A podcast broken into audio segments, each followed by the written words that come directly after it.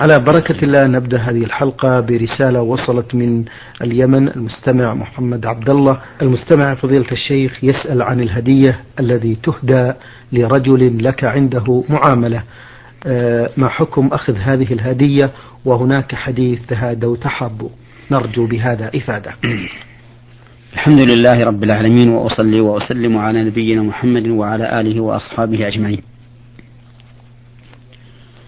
الهدية لا شك أنها تجب المودة والمحبة والإلفة بين الناس وهذا أمر يشهد به الواقع. ولكن إذا تضمنت مفسدة أكبر من من مصلحتها فإن القاعدة الشرعية تقتضي أن تكون حراما. ألا ترى إلى قوله تعالى يسألونك عن الخمر والميسر يقول فيهما إثم كبير ومنافع للناس وإثمهما أكبر من نفعهما ولما كان إثمهما أكبر من نفعهما حرمهم الله عز وجل. فالهدية إذا تضمنت محذورا صارت حراما. مثل أن تهدي إلى شخص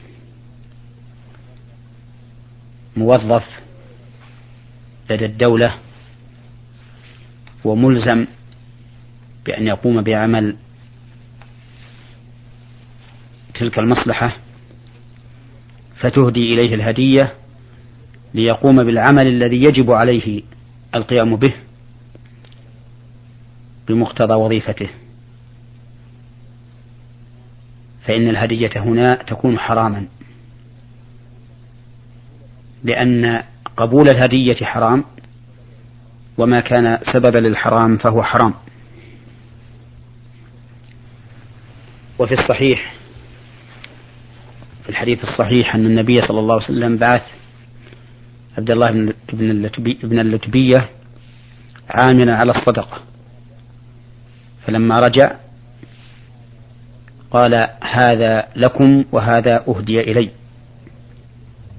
فأنكر النبي صلى الله عليه وسلم ذلك. وقال هل لا جلس في بيت أبيه وأمه؟ فينظر أيهدى إليه أم لا. ويروى عن النبي صلى الله عليه وسلم أنه قال هدايا العمال غلول. فلا, فلا يحل لأحد قائم على عمل للدولة أن يقبل هدية من له عنده معاملة لأن ذلك شبيه بالرشوة بل هو في الحقيقة رشوة لأن هذا المهدي إنما أهدى ليتوصل إلى حقه الذي يجب على المهدى إليه أن يقوم به. خلاصة الجواب أنه يجب على من كان قائما على وظيفة من الوظائف أن يتقي الله تعالى في نفسه وأن يقوم بها على الوجه الذي تبرأ به الذمة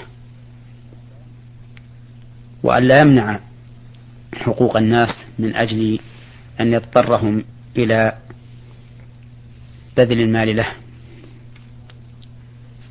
هذا من جهة المهدى إليه. أما من جهة المهدي فإنه لا يحل له أن يهدي إلى أحد قائم على عمل من أجل أن يقوم بما يلزمه من العمل. نعم لو فرض أن حقك لا يمكن أن يستخلص إلا بشيء فهنا قد نقول إنه لا حرج عليك لأنك تريد استنقاذ حقك. ولكن الحرج والإثم على على الآخذ نعم.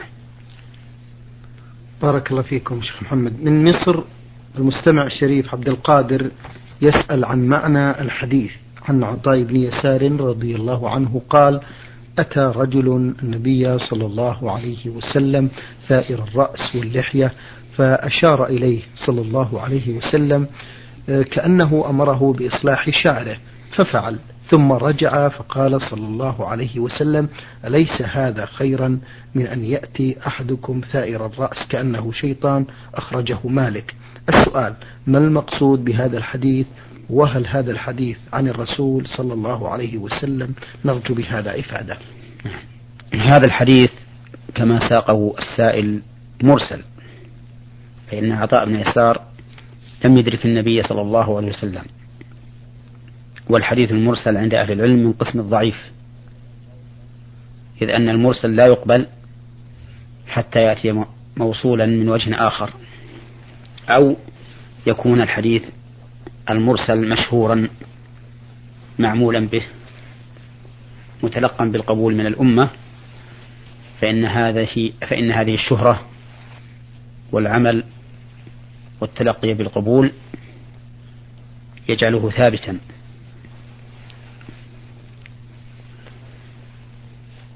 أو يكون له شاهد متصل من حديث آخر يتقوى به. أما إصلاح الشعر من حيث هو إصلاح فإنه قد ثبت عن النبي صلى الله عليه وسلم أنه كان يرجل شعره. وأنه عليه الصلاة والسلام يبدأ بيمينه.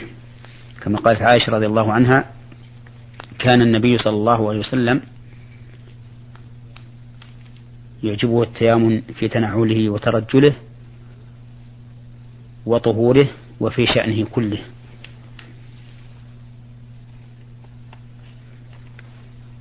وينبغي أن يكون تسريح الشعر وترجيله غبا. أي يوما بعد يوم. اللهم إلا إذا دعت الحاجة إلى ترجيله كل يوم كما لو كان الإنسان يزاول أعمالا تقتضي الشعة والغبرة فيحب أن يرجله كل يوم. ونحن نتكلم عن الشعر الذي ينبغي اتخاذه.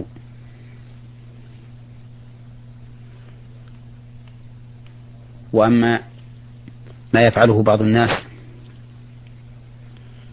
من اتخاذ الشعر على وجه لا يقره الشرع فإننا ننهاه أصلا عن اتخاذ الشعر على كيفية لا يقرها الشرع. نعم. بارك الله فيكم. آه عبد العزيز حمد الإبراهيم من الرياض. يسأل فضيلة الشيخ هذا السؤال يقول آه ما حكم أكل لحم ما حكم أكل اللحوم المجمدة التي تصلنا من الخارج وبصفة خاصة لحم الدجاج؟ نرجو بهذا إفادة.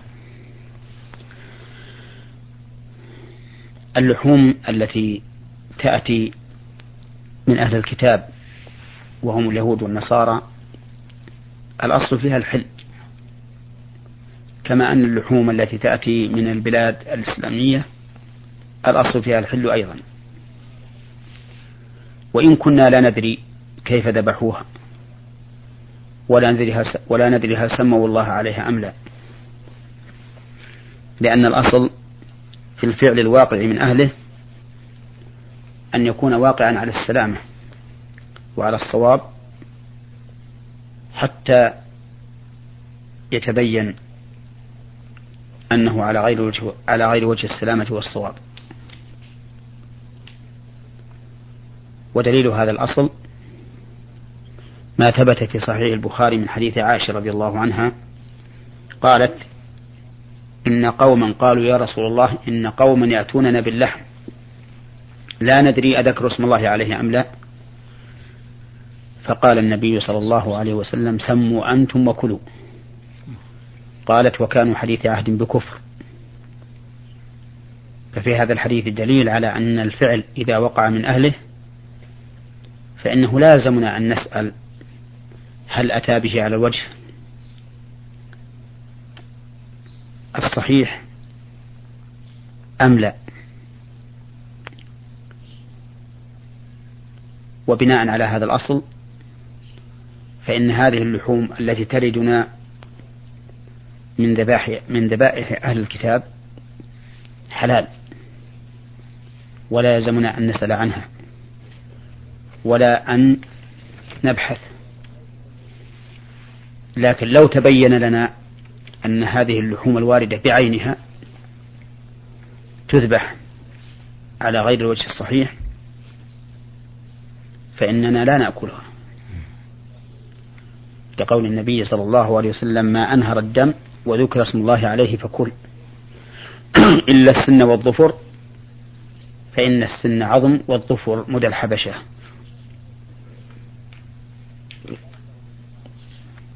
ولا ينبغي للإنسان أن يتنطع في دينه فيبحث عن أشياء لا يلزمه البحث عنها. ولكن إذا بان له الفساد وتيقنه فإن الواجب عليه اجتنابه. فإن شك وتردد هل تذبح على طريق سليم أم لا؟ فإن لدينا أصلين. الأصل الأول السلامة والأصل الثاني الورع. فإذا تورع الإنسان منها وتركها فلا حرج عليه. وإن أكلها فلا حرج عليه. وعلى هذا فالمقام لا يخلو من ثلاث حالات. إما أن نعلم أن هذا يذبح على طريق سليم أو نعلم أنه يذبح على غير طريق سليم وهذان الحالان حكمهما معلوم. الحال الثالث الثالثة أن نشك فلا ندري أذبح على وجه سليم أم لا. والحكم في هذه الحال أن الذبيحة حلال إذا كان الذابح من أهل الزكاة وهو المسلم أو اليهودي أو النصراني. ولا يجب أن نسأل وأن نبحث كيف ذبح وهل سمى أم لم يسمي. بل إن ظاهر السنة يدل على أن الأفضل عدم السؤال وعدم البحث. ولهذا لما قالوا للنبي صلى الله عليه وسلم لا ندري أذكر اسم الله عليها أم لا عليه أم لا؟ لم يقل اسألوهم هل سموا الله أم لم يسموا الله؟ بل قال سموا أنتم وكلوا. وهذه التسمية التي أمر بها النبي عليه الصلاة والسلام ليست تسمية للذبح لأن الذبح قد انتهى وفرغ منه ولكنها تسمية للأكل فإن المشروع للآكل أن يسمي الله عز وجل عند أكله بل القول الراجح أنه أن التسمية على الأكل واجبة لأمر النبي صلى الله عليه وسلم بها ولأن الإنسان لو, لو لم يسمي لشاركه الشيطان في أكله وشرابه. نعم. بارك الله فيكم. من السودان رسالة بعث بها المستمع بشارة محمد يقول ما حكم الشرع فضيلة الشيخ حول نقا... في نظركم حول نقاش دار بيني وبين شخص آخر بخصوص تلاوة القرآن والإكثار من الدعاء بعد وفاة شخص مسلم؟ وقد قال لي هذا الشخص بأن هذا بدعة. أرجو أن تفيدوني يا فضيلة الشيخ حتى أقطع الشك والحيرة من ذهني. تلاوة القرآن عند المصائب. إن كانت تلاوة جماعية يجتمع الناس عليها ويقرؤون القرآن أو يأتون بقارئ يستأجرونه لقراءة القرآن فإن هذا بدعة وكل بدعة ضلالة. وأما إذا أصيب الإنسان بمصيبة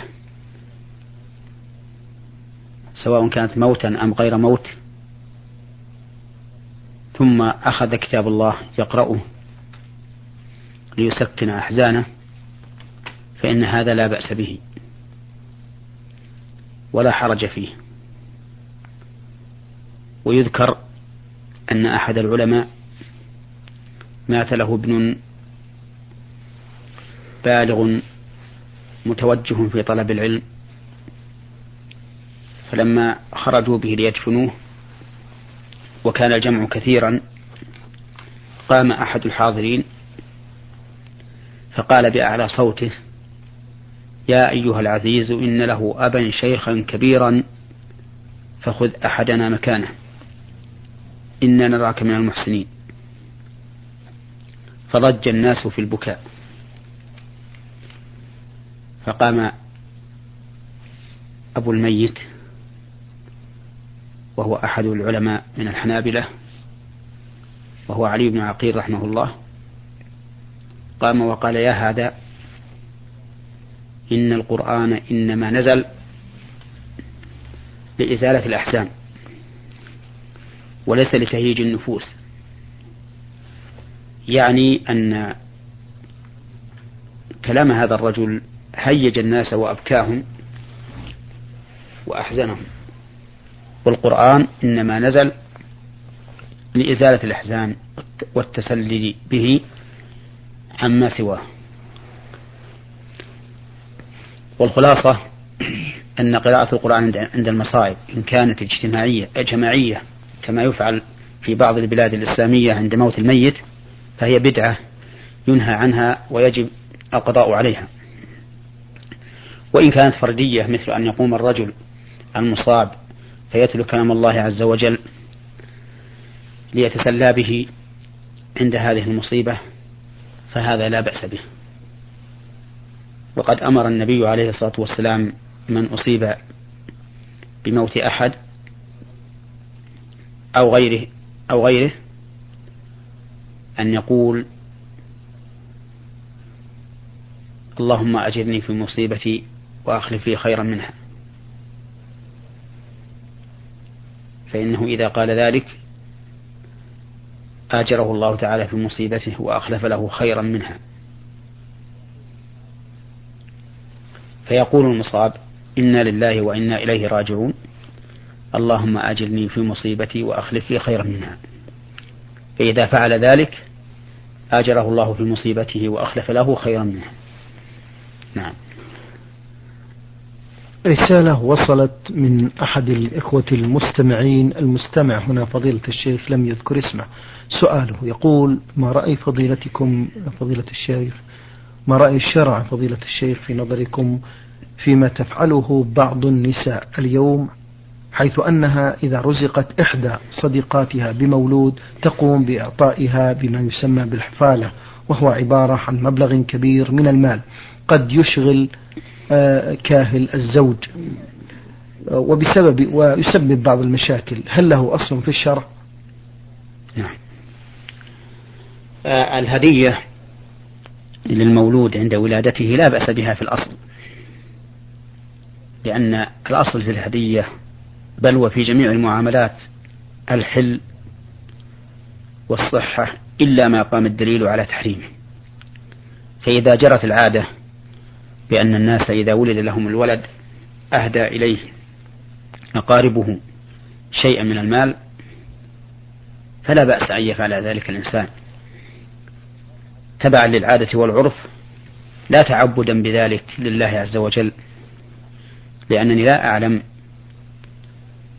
شيئا من السنة الآن في استحباب ذلك لكنها عادة معروفة عند الناس اليوم ومألوفة.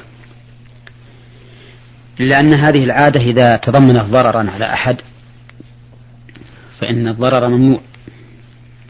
فلو كانت هذه العادة كما ذكرت ذكر السائل تثقل كاهل الزوج بحيث تلح الزوجة على زوجها أن يعطيها هذا المال الذي يثقل كاهله لتهديه إلى من ولد لها الولد. فإن ذلك ينهى عنه لما فيه من أذية الزوج وإحراجه. أما ما جرت به العادة من التهادي بالشيء اليسير الذي يجب المودة والمحبة فلا بأس به. نعم. من الكويت عثمان محجوب يقول فضيلة الشيخ ما الفرق بين المسكين والفقير وهل تجب الزكاة لكل منهم؟ أقصد هل يستحقونها جميعا؟ نعم. الفرق بين الفقير والمسكين إذا ذكر جميعا هو أن الفقير أشد حاجة من المسكين لأن الفقير مأخوذ من الفقر وهو الخلو. ومنه قولهم هذه أرض قفر أي ليس فيها نبات. فالفقير هو الذي لا يجد شيئا أو يجد من كفايته دون النصف. والمسكين من هو فوق ذلك. لا يجد الكفاية التامة ولكنه يجد النصف فأكثر. مأخوذ من سكن يسكن لأن هذا المسكين عنده شيء من الذل بسبب قلة ذات يده. فإذا ذكر جميعا كان هذا هو الفرق بينهما. أما إذا ذكر أحدهما دون الآخر فإنه فإن معناهما واحد. فتقول مثلا تصدق على الفقراء وتصدق على المساكين ويكون المعنى واحدا. ويفسر هنا الفقير بأنه من لا يجد كفايته وكفاية عائلته لمدة سنة. والمسكين يفسر بذلك أيضا. ولهذا نقول في هاتين الكلمتين وأمثالهما إنهما كلمتان إذا اجتمعتا افترقتا وإذا افترقتا اجتمعتا. ومثل ذلك الإسلام والإيمان. فإذا ذكرا جميعا صار الإيمان ما في القلب والإسلام ما في الجوارح. وإذا قيل, وإذا قيل الإسلام عموما دخل فيه أعمال الجوارح وأعمال القلوب. وكذلك إذا قيل هذا مؤمن كما في قوله تحرير رقبة مؤمنة شمل الإسلام والإيمان. ولهذا نظائر في اللغة العربية أن الكلمتين تطلقان فيكون لهما معنى عند الانفراد ومعنى عند الاجتماع. وتقول إن الصدقة هل تجب للمساكين؟ فنقول نعم الصدقة ذكر الله تعالى أهلها في قوله إنما الصدقات للفقراء والمساكين والعاملين عليها والمؤلفة قلوبهم وفي الرقاب والغارمين وفي سبيل الله وابن السبيل فريضة من الله والله عليم حكيم. فالفقراء والمساكين هم الذين يأخذونها لحاجتهم والعاملون عليها هم الذين يأخذونها للحاجة إليهم لأن العامل عليها هو الذي يتولى أخذها من الناس وتوزيعها في أهلها. والمؤلف قلوبهم يأخذونها إما لحاجتهم أو للحاجة إليهم فإن كان المقصود بذلك تقوية تقوية إيمانهم فهو لحاجتهم. وإن كان المقصود بذلك دفع شرهم كان للحاجة إليهم. أي لأننا محتاجون إلى دفع شرهم. وفي الرقاب يأخذونها لحاجتهم. والغارمين لحاجتهم أيضا. وقد يكون للحاجة إليهم كما لو غرموا لإصلاح ذات البين وفي سبيل الله لحاجتهم وللحاجة إليهم أيضا. فإن الغازي يعطى من الزكاة ليتقوى به على الغزو. وهو في هذه الحال محتاج للمال والناس محتاجون إليه لدفاعه عن دينهم. وابن السبيل هو المسافر الذي انقطع به السفر وهو يأخذ الزكاة لحاجته. هؤلاء هم أهل الزكاة الذين لا يجوز أن تصرف الزكاة لغيرهم. كما فرضها الله عز وجل. فريضة من الله والله عليم حكيم. نعم. بارك الله فيكم. آه، السؤال الثاني لرسالة المستمع في رسالة المستمع عثمان محجوب من الكويت يقول هل يمكن أن تنفق الزكاة في بناء المساجد والمدارس وفي أماكن آه، لتعليم آه، القرآن الكريم؟ هذه محل خلاف بين العلماء. منشأه الخلاف في تفسير قوله تعالى وفي سبيل الله. هل المراد بها كل ما يتقرب به إلى الله من المصالح العامة أو المراد بها الغزو في سبيل الله فقط؟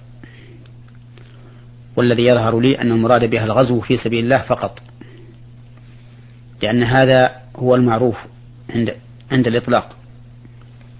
ولأننا لو جعلناه عاما لم يكن للحصر فائدة في قوله إنما الصدقات للفقراء والمساكين إلى آخره. ولأن حصره في في الغزاة أحوط. وما كان أحوط فهو أولى بالاتباع. أما ما أشار إليه السائل من بناء المدارس ونحوه فإنها, فإنها أعمال خير يحث الناس عليها ويكون صرف المال عليها من جهة أخرى من جهة الصدقات وأفعال الخير والبر. نعم. من الأردن الأخت رمزت لاسمها بلام لام أردنية تعمل في المملكة. تقول نحن نعرف بأنه لا يجوز صيام يوم الجمعة منفردا إلا إذا سبقه يوم أو لاحق به يوم. وكذلك أيضا يوم السبت. ولكن إذا نوى الإنسان صيام الجمعة على أنه سيصوم بعده السبت ولكن لم يصم السبت لعذر شرعي أو غير شرعي فما حكم صيام الجمعة؟ وكذلك إذا نوى صيام السبت والأحد وصام السبت فقط ولم يصم يوم الأحد أرجو بهذا إفادة. قول السائلة إنه لا يجوز صوم يوم الجمعة. هذا التعبير فيه تساهل. لأنه إذا قيل لا يجوز فمعناه أنه محرم. نعم. والأمر في صوم يوم الجمعة ليس كذلك. بل النهي فيه للكراهة فقط. وليس للتحريم. والنهي إنما هو فيما إذا صامه الإنسان مخصصا يوم الجمعة لقول النبي عليه الصلاة والسلام لا تخصوا يوم الجمعة بصيام ولا ليلتها بقيام. فإذا صام الإنسان يوم الجمعة وحده لأنه يوم الجمعة كان ذلك مكروها. فنقول له صم يوم الخميس معه أو يوم السبت. فلو صام يوم الجمعة على أنه لم على أنه يريد صوم يوم السبت ولكن حصل له مانع فلا إثم عليه. لقول النبي صلى الله عليه وسلم إنما الأعمال بالنيات وإنما لكل امرئ ما نوى.